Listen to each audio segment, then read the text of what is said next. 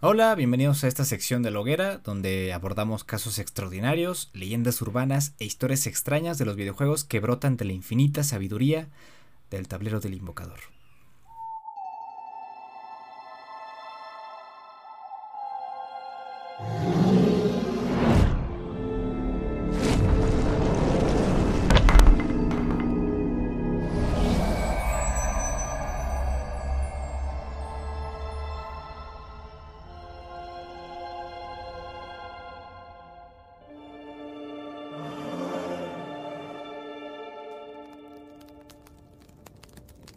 Esta noche les traemos el creepypasta de Totters Maze, publicado por Lex Joy en 2014 en el foro de creepypasta.com. Disfruten de esta historia. Y esto dicha chi echemen. Agárrate de tu silla.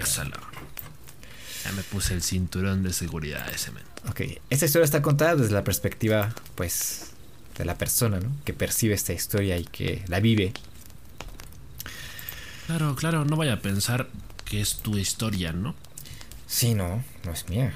No soy yo el que. Voy a confundir. ¿A poco ese men? ¿Y eso cuándo pasó? ¿Por qué no me contaste antes? Como el mate, ¿no? Cuando le cuentas sus historias al rey McQueen. mate, eso nunca pasó. Exacto. Pero bueno, ahí les voy. No hay muchas ventajas de ser el único asistente de enseñanza en un pequeño departamento de informática. Salvo que de vez en cuando los profesores son lo suficientemente amables como para darte un montón de tecnología arcaica de forma gratuita. Tal vez estén limpiando sus oficinas por primera vez en décadas y tengan unos cuantos clásicos de Macintosh que de otra forma acabarían en un contenedor de basura. A veces el departamento les proporciona nuevas tabletas y las viejas simplemente necesitan un nuevo hogar. O bien, alguien se, jubila y todo lo que no se ha fugado por nostalgia se convierte en comida para el carroñero.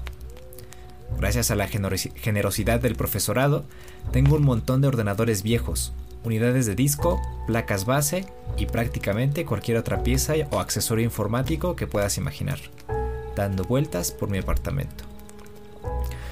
Juguetear con máquinas antiguas puede ser muy divertido, Puedes practicar la soldadura sin tener que preocuparte de tirar un montón de dinero por el desagüe si accidentalmente descompones una máquina. Cuando las desmontas, puedes encontrar supuestas mejoras de años pasados que ahora parecen realmente ridículas, como la tarjeta de expansión de memoria de lujo de 32 KB que una vez arranqué de un portátil de 1995. Y no, no olvidemos el encanto de los soportes de archivo obsoletos. ¿Recuerdas el disco zip? ¿No? Me lo imaginaba. Bueno, aunque no seas un friki de la tecnología como yo, al menos puedes apreciar la mejor parte de mi sistema de ventajas. Descubrir antiguos juegos de ordenador que nadie recuerda. Y tener los medios para jugarlos. Limpiando oficinas o rebuscando en discos duros olvidados. Me he topado con juegos que nunca, que nunca había visto archivados en internet algunos de ellos incluso existían antes que mis padres, y he podido jugar a todos ellos. No puedes pretender saber de juegos hasta que no hayas jugado a algo en un disquete legítimo.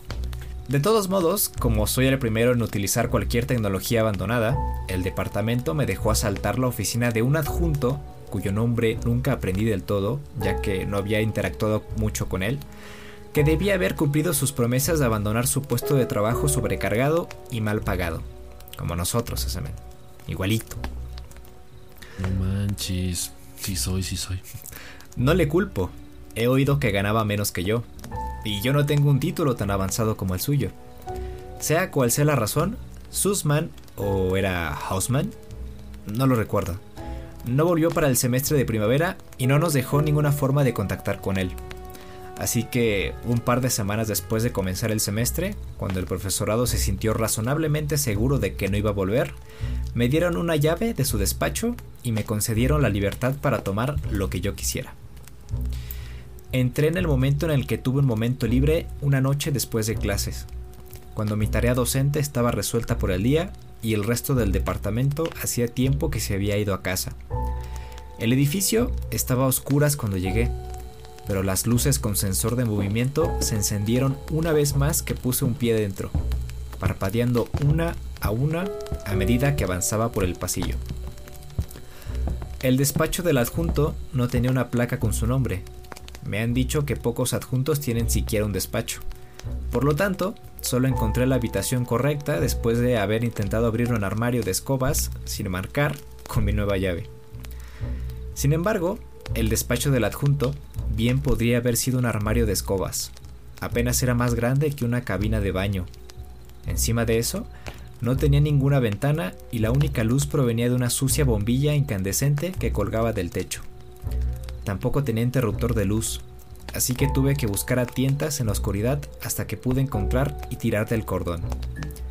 No es de extrañar que el pobre hombre renunciara. ¿Quién podría esperar que trabajara bien en esas condiciones? Una vez que la sucia luz bañó el lugar, pude ver todo lo que el profesor, como se llamara, dejó atrás. A primera vista me pareció bastante simple. De alguna manera, había metido un escritorio en un espacio reducido y había encontrado una silla para acompañarlo. Ambas se tambaleaban al menor contacto.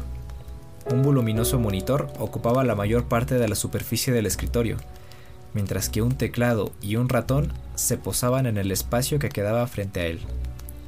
En un rincón, una pila de libros de texto de codificación había empezado a acumular una fina capa de polvo. Sin embargo, había algo que me pareció bastante extraño. Una taza de café, todavía casi llena. Había sido colocada junto a la silla y evidentemente olvidada. Choco, eres tú. Menos mal que no encontré un cepillo con pelos y una salsa valentina, ¿eh? La cuchara. La, una, ah, la cuchara, sí, cierto. Nada me interesó de inmediato, así que rebusqué en los cajones del escritorio en busca de algo que mereciera la pena. Los bolígrafos y los lápices repiqueteaban en el interior, haciendo rodar montones de, de, apuntes de clase manchados de café y pequeños montones de material de oficina de segunda mano. En resumen, nada que mereciera la pena, lo cual no fue una gran sorpresa. Esperaba que, si iba a encontrar algún premio aquí, sería la computadora que el adjunto había olvidado llevarse. Así que eso fue exactamente lo que busqué. El cable del monitor se escondía detrás del escritorio y me condujo a una Dell mugrienta, pero de aspecto robusto, que aún tenía instalado una unidad de disquete de 3.5 pulgadas. No me faltaban disqueteras ni nada por el estilo, pero decidí llevarme la máquina. Después de todo, nunca se tiene suficiente hardware de repuesto. Además, quería averiguar qué tipo de archivos guardaba el adjunto en ese ordenador a veces es ahí donde se encuentra el verdadero tesoro. Se había hecho tarde cuando volví a casa, pero no pude resistirme a quedarme despierto un poco más para examinar el contenido de mi nueva adquisición. Conecté el ordenador a uno de mis monitores de pantalla plana, introduje un teclado y un ratón. Lo conecté a una toma de corriente y fui a la nevera a buscar un refresco con alto contenido en cafeína mientras esperaba que la máquina arrancara. Cuando volví, un resplandor verde había saturado la pantalla, empapando mi teclado y mi escritorio de colores enfermizos. Aparecieron los diálogos de arranque habituales de un sistema operativo de finales de los 80, escritos en caracteres verdes de pocos píxeles. Es extraño, pensé. La mayoría de los primeros sistemas operativos y programas solo se veían de color verde debido a los monitores que utilizaban. Los propios visuales, en circunstancias ideales, eran simplemente en blanco y negro. Y mi monitor, actual, se acercaba bastante al ideal. Me imaginé que probablemente se trataba de un sistema operativo personalizado, codificado para parecer verde por nostalgia, como el procesador de textos Darkroom. También me pareció extraño que el adjunto no hubiera bloqueado su ordenador con una contraseña pero estaba demasiado entusiasmado con mi nuevo juguete para pensar demasiado, demasiado en ello. Perdón, soy Lolita Ayala. sáquelo, sáquelo. El sistema operativo tiene una interfaz gráfica de usuario comparable a, a la de las más antiguas de Apple, así que no tuve problemas para navegar por él. Para mi sorpresa, el icono de la disquetera indicaba que se había insertado un disco. ¿Cómo no me di cuenta cuando inspeccioné el ordenador por primera vez? Efectivamente, el botón de expulsión de la torre sobresalía como si se hubiera introducido algo dentro. Lo pulsé y salió un disquete de color rojo intenso. Me lo puse en la mano, una etiqueta en la parte delantera del disco, escrita con un rotulador negro con la caligrafía más compacta que jamás había visto. Decía simplemente Tutter's Maze. ¿Era un juego? Si lo era, nunca había oído hablar de él. Pero, de nuevo, en mis excavaciones en la oficina siempre descubría títulos de los que nunca había oído. Tal vez se trataba de un proyecto personal que el adjunto había estado desarrollando. Pero, ¿de dónde viene ese título? Los programadores suelen poner sus nombres a las cosas todo el tiempo. Pero de este me parecía extraño. No podría recordar el nombre del adjunto, pero estaba seguro de que no era Totter. A estas alturas mi curiosidad no podía contenerse. Introduje el disco en la unidad y ejecuté el único archivo ejecutable que contenía. El cursor del ratón se convirtió en un reloj de arena, mientras que el ordenador procesaba mi, mi orden. Luego, durante no más de un milisegundo, se transformó en una forma completamente diferente. Podría jurar que parecía una cara terriblemente distendida, pero no llegué a verla de cerca, porque poco después la pantalla se quedó en negro. Uno o dos segundos después, un texto verde en bloque, ingeniosamente dispuesto al estilo así para que pareciera que estaba goteando o derritiéndose, llenó la pantalla. Totter's Maze. Apareció una tipografía gigantesca, con un único punto rojo en el centro de la letra O, que parecía una pupila captada por el flash de una cámara. Debajo del título, una fuente mucho más pequeña me presentaba una orden binaria. Comenzar S-N. Jugando con las teclas direccionales, descubrí que podía mover el punto rojo, pero no podía maniobrar más allá de la letra que lo rodeaba.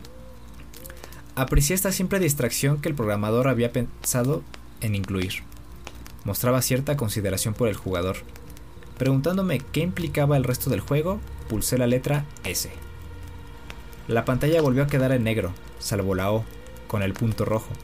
Empezaron a aparecer pequeñas letras verdes, una tras otra, con intervalos de segundos entre ellas, como si simularan a alguien haciendo un comentario tentativo. Finalmente, terminaron de, de deletrear su mensaje. ¿Estás seguro? S-N. Qué característica más extraña, pensé. Normalmente los desarrolladores se guardaban algo así para las funciones de salida, para que un usuario no perdiera accidentalmente todo su progreso por presionar una tecla errónea. El inesperado diálogo no hizo más que aumentar mi curiosidad. Pulsé S. En ese momento, las letras pequeñas se borraron una a una, guardando mi letra S para el final. Entonces, la O grande desapareció. El punto rojo permaneció un momento antes que desapareciera también. Me quedé con otra pantalla negra.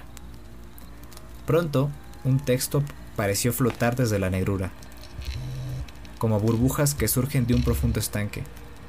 Nivel 1. Luego, el texto pareció perderse de vista. Mientras que desaparecía, un montón de líneas verdes angulares se dibujaron a sí mismas formando una especie de laberinto que parecía una vista simplificada de un tracto intestinal. Sin embargo, no era un gran laberinto, solo había una ruta disponible.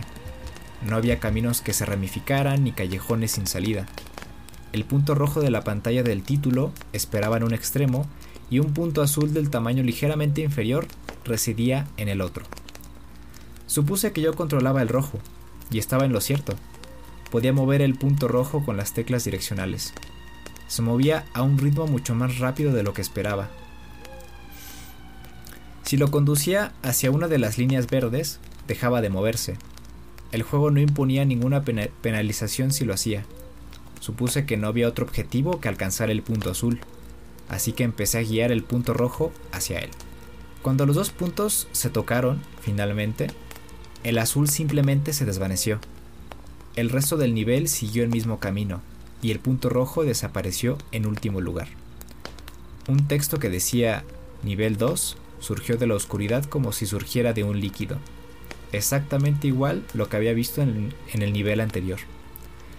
Me pareció anticlimático, pero nadie juega este tipo de juegos por escenas y historias. Me imaginé que la dificultad aumentaría, al menos, y que tal vez la experiencia sería más entretenida. El segundo nivel no resultó más desafiante. Dibujaba un cuadrado que ocupaba la mitad de la pantalla. Los puntos rojo y azul aparecían dentro, en esquinas opuestas. No había obstáculos. De ninguna manera podía llamarse laberinto. Parecía que Totter había utilizado su imaginación en la pantalla del título.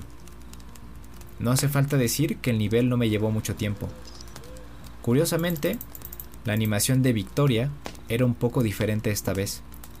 En lugar de desvanecerse por completo cuando lo tocaba, el punto azul desaparecía línea a línea, y cada sección sucesiva parecía ser absorbida por el punto rojo mientras se desvanecía.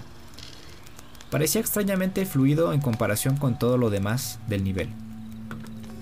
Las siguientes etapas comenzaron como de costumbre, y tenían diseños igual de insípidos que las dos primeras. Un rectángulo básico y sin rasgos distintivos. Un rectángulo más largo, tan soso como el primero. Una línea recta, apenas más ancha que el punto rojo que controlaba, que no me dejaba otra opción que moverme en una dirección hacia el punto azul. Lo único que cambiaba era la animación del final. A veces el punto azul parecía disolverse, otras se partía en dos antes de desaparecer. En un caso especialmente llamativo, la cuarta parte superior del punto azul parecía cortarse, aterrizar junto a los restos del punto y luego desaparecer como el resto del escenario. En poco tiempo llegué al nivel 10. Fue entonces cuando las cosas se volvieron realmente desconcertantes. El décimo nivel no era como los demás, era rectangular, con un montón de rectángulos más pequeños inscritos en su interior, alineados en la parte superior e inferior, mientras que el centro permanecía vacío. El punto azul estaba en algún lugar cerca del punto muerto del mapa. Mi punto rojo comenzaba en una esquina. Empecé a dirigirlo hacia su objetivo habitual, pero entonces el punto azul hizo algo inesperado. Se movió. Ni siquiera es la palabra correcta. Corrió. A medida que mi punto se acercaba, el azul se acercaba a un píxel, como si hubiera oído algo y se hubiera girado para comprobar el ruido. Cuando el punto rojo estaba a unos pocos píxeles de distancia, el punto azul despegó a una velocidad increíble. Se lanzó contra uno de los pequeños rectángulos hasta que su pared pareció ceder. Entonces, el punto azul se desplazó hacia el interior, apretado por el estrecho espacio y la pared volvió a aparecer. ¿Qué demonios había presenciado? ¿Y cómo se suponía que iba a superar el nivel ahora? Mi única idea era intentar embestir la pared del pequeño rectángulo como había hecho el punto azul. Al hacerlo, juro, juro que el punto azul se estremeció. Finalmente, la pared se derrumbó y los puntos se tocaron, con lo que el azul se dividió en muchos trozos diminutos que cubrieron las paredes interiores del pequeño rectángulo. No se desvanecieron como el resto, el punto rojo desapareció primero. Y el nivel y los restos del punto azul permanecieron ahí durante un tiempo, grabando la imagen en mis retinas antes de cortarse de golpe en la oscuridad. De alguna manera me sentí como si hubiera hecho algo horrible. Entonces llegó el nivel 11. Este presentaba una cartografía comparativa sofisticada. Rectángulos dentro de rectángulos y un uso liberal de las paredes, aunque todavía no se parecía mucho a un laberinto. El camino hacia el punto azul era bastante obvio, y la mayor parte del espacio del nivel parecía totalmente superfluo. Sin embargo, a medida que hacía avanzar el punto rojo, algo en el escenario comenzó a hacerme sentir incómodo. Aunque parezca una locura decir esto de un montón de cables verdes, me resultaba vagamente familiar. Tenía la sensación de haber estado ahí antes, Culpé de la sensación a la hora tardía, sospechando que la falta de sueño había empezado a jugar con mis sentidos. Cuando llegué al punto azul, su forma no cambió. El color se agotó, de arriba a abajo, hasta que... No sé por qué fueron las primeras palabras que entraron en mi mente, pero quedó una cáscara gris. Me dije a mí mismo que parecía un loco, pero no podía razonar el miedo que había empezado a sentir. Me pesaba el pecho, constriñendo mis pulmones, aumentando mi pánico con cada respiración. En algún momento de mi lucha por el aire, me di cuenta de por qué el undécimo nivel me resultaba tan familiar. Se parecía increíblemente al plano de la casa de mi padrastro. ¿Cuántos niveles quedaban en este extraño juego? Incluso uno era demasiado. No quería seguir jugando. Pulsé todas las teclas del teclado, pero ninguna de ellas, ni ninguna combinación que se me ocurriera probar, me permitió salir del programa. Intenté forzar el apagado del ordenador manteniendo pulsado el botón de encendido. Pero incluso después de dos minutos consecutivos presionado, la pantalla seguía mostrando aquel odioso juego. No me atreví a desenchufar la máquina. De alguna manera, creía que todo seguiría encendido incluso si sacaba el enchufe de la toma de corriente, y dudaba reaccionar bien ante tal escenario. Como si me hubiera leído la mente, el nivel finalmente comenzó a cambiar. Sin embargo, en lugar de que todo se desvaneciera en negro, el punto rojo aumentó de tamaño, expandiéndose hasta que toda la pantalla brilló en rojo. Si se puede decir que las migrañas tienen un color, ese rojo lo sería. Me abrazó los ojos, y cuando los mantuve cerrados para protegerme del dolor punzante, la huella de una cara horriblemente distendida brilló contra mis párpados. Por reflejo, mi mirada se desvió de ella, pero la cosa reapareció ahí donde mis ojos se posaron. A diferencia de la mayoría de las imágenes residuales que se suavizan y desvanecen con el tiempo, esta parecía volverse más detallada a cada segundo. Su cráneo estaba deformado, estirado en forma oblonga como una masilla estirada. Su mandíbula parecía, parecía desprendida, un lado colgando mucho más abajo que el otro. Donde debían estar sus ojos, solo vi cuencas vacías que, sin embargo, parecían observarme con malicia. No había forma de apartar la mirada de su aterradora y hueca mirada, excepto abrir los ojos de nuevo. Una vez que lo hice, la pantalla se volvió por fin negra. Sentí mucho más miedo de no terminar que de terminar. Así que pasé al nivel 12. También reconocí este nivel. Coincidía claramente con el plano del departamento de informática, ya que era una réplica casi exacta de los diagramas de las escaleras de incendios que había visto colgados en las paredes. El punto azul del nivel deambulaba por el escenario, deteniéndose en ciertos puntos mientras se balanceaba de un lado a otro sobre ellos. El punto rojo se detuvo en una pequeña habitación que correspondía a la única ubicación del despacho del adjunto. Es solo un juego, me canté a mí mismo como un mantra. Es solo un juego. Mi ritual casi me devolvió la calma hasta que mi teléfono móvil zumbó vibrando estridentemente encima de mi escritorio. Pegué un grito al oírlo. No pude evitarlo. Había llegado un mensaje de texto. Me resistí a tomarlo, esperando una correspondencia digna de El Aro, pero solo era mi madre. Aún así, eso me puso de nervios. Mi madre no era una amante de la noche, así que el hecho de que tuviera que ponerse en contacto conmigo a esa hora no presagiaba nada bueno. Le ha pasado algo a Ron, decía el mensaje. Ron era mi padrastro. El mensaje continuaba. No sé qué, hay sangre por todas partes. No lo entiendo. He llamado a la policía. Estoy demasiado agitada para hablar ahora mismo. Llámame pronto, por favor. Se me hizo un nudo en el estómago tan fuerte que casi vomito. Me sentí responsable. Casi seguro que yo era el responsable. ¿Qué clase de juego estaba jugando? ¿Quién haría un juego así y por qué? No pude terminar el pensamiento antes de acabar vomitando el refresco en el suelo. Me desplomé hacia adelante, con un escosor de la acidez estomacal en la garganta. Mientras me incorporaba, vislumbré los movimientos lentos y deliberados del punto azul en la pantalla. Basándome en sus patrones, probablemente indicaba a un miembro del personal de custodia del edificio. El pobre tonto no tenía ni idea del horrible destino que le esperaba. Solo podía imaginar, pero no quería imaginar lo que significaba el punto rojo. Mis poderes creativos no podían ni siquiera imaginar lo que haría a su próxima víctima. Era demasiado. No podía matar a alguien a conciencia. Nunca me perdonaría las muertes que había causado accidentalmente, pero no tenía que permitir que ocurrieran más. Yo era mejor que eso. No sería cómplice de un asesinato. Aparté el teclado y miré la pantalla desafiante mientras pensaba en qué hacer a continuación.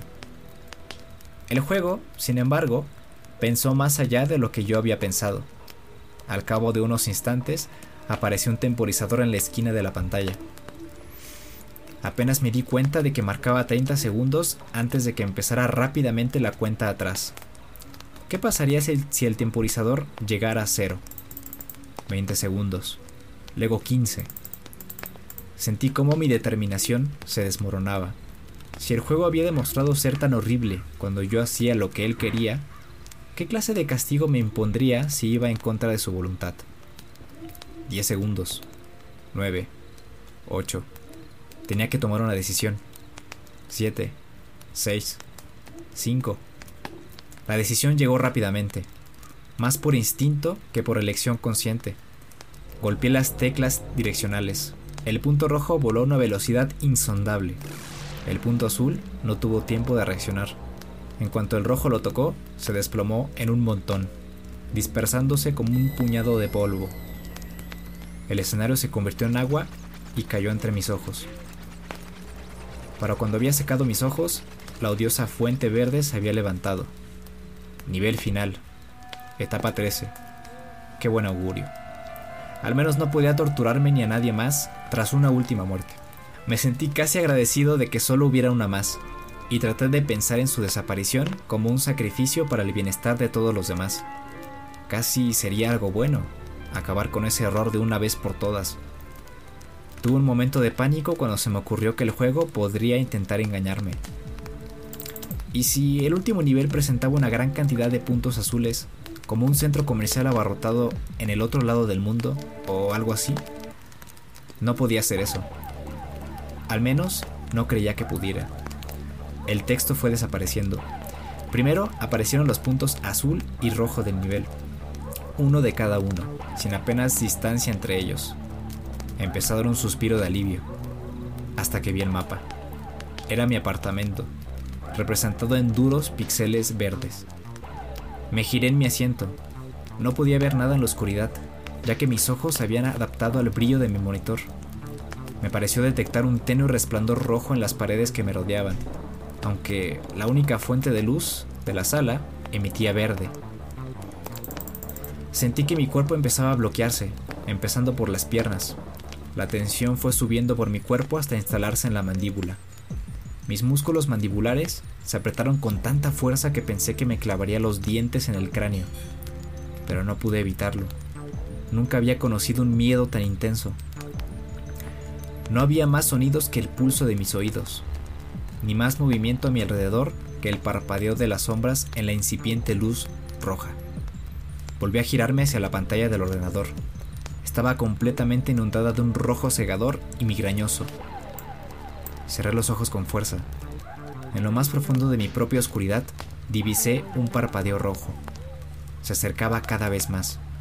Ni siquiera necesitaba verlo para saber lo que era. Ese rostro, esa cosa que había desatado, había vuelto.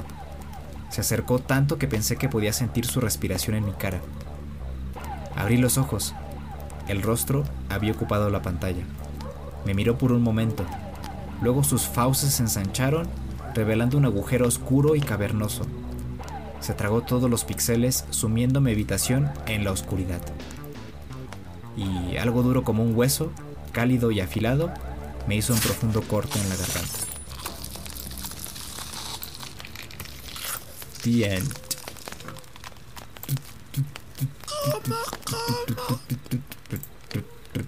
No me digas eso, ese men.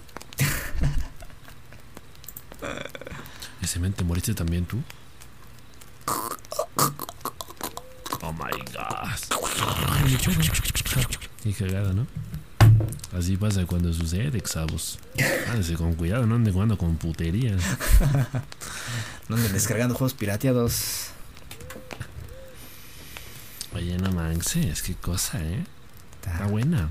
Tremendo, ¿no? Está buena, está sabrosa, sí, sí, sí, sí me...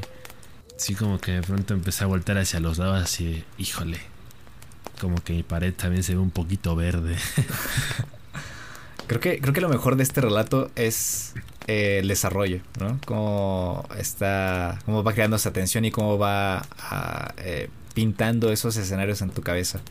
Digo, al final es un poquito cliché, si así lo quieres, o un poquito sencillo, pero lo mejor del relato es el desarrollo. A mí me gustó muchísimo por eso. ese fue el creepypasta de Totter's Maze. Em, acabo de descubrir una función en Spotify que en la que puedo en la que ustedes pueden dejar comentarios en el, en el podcast.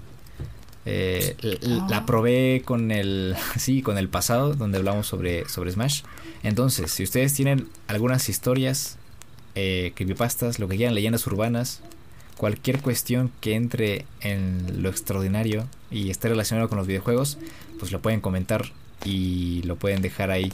Creo que esta, esta función solamente funciona, solamente sirve en dispositivos móviles.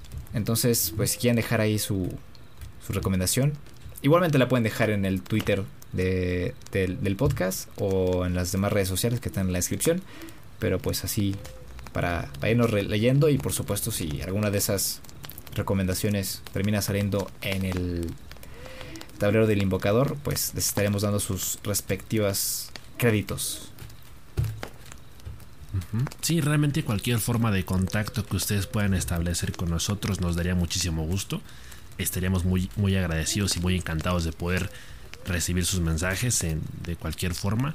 Eh, créanme que hay mucho más contenido aparte de la, de la hoguera. Eh, también ahí están los, los streams del SM, los streams míos. El SM, por ejemplo, ahorita está muy abocado a, contar historias de, terror en sus streams. Entonces también puede ser un, buen complemento para los que nos escuchan aquí. Em, así que la verdad es que sí estamos bastante ansiosos por, saber de ustedes. Aunque sea nos manden un, un hola, un, un, un EP dibujado ahí en su libreta. Yo creo que eso, este, no soy, somos no soy contentos. no soy un bot. Sí, sí, sí, cualquier señal de vida, ¿no? Eso estaría, estaría épico. Así es. Pues bueno, pues muchas gracias por haber escuchado nuevamente eh, este podcast. El tablero del invocador descansa esta noche y nos estaremos viendo entonces el día domingo con un programa regular de la hoguera. Obviamente, cuídense mucho hermanos, gracias por escucharnos, que estén muy bien, hasta luego.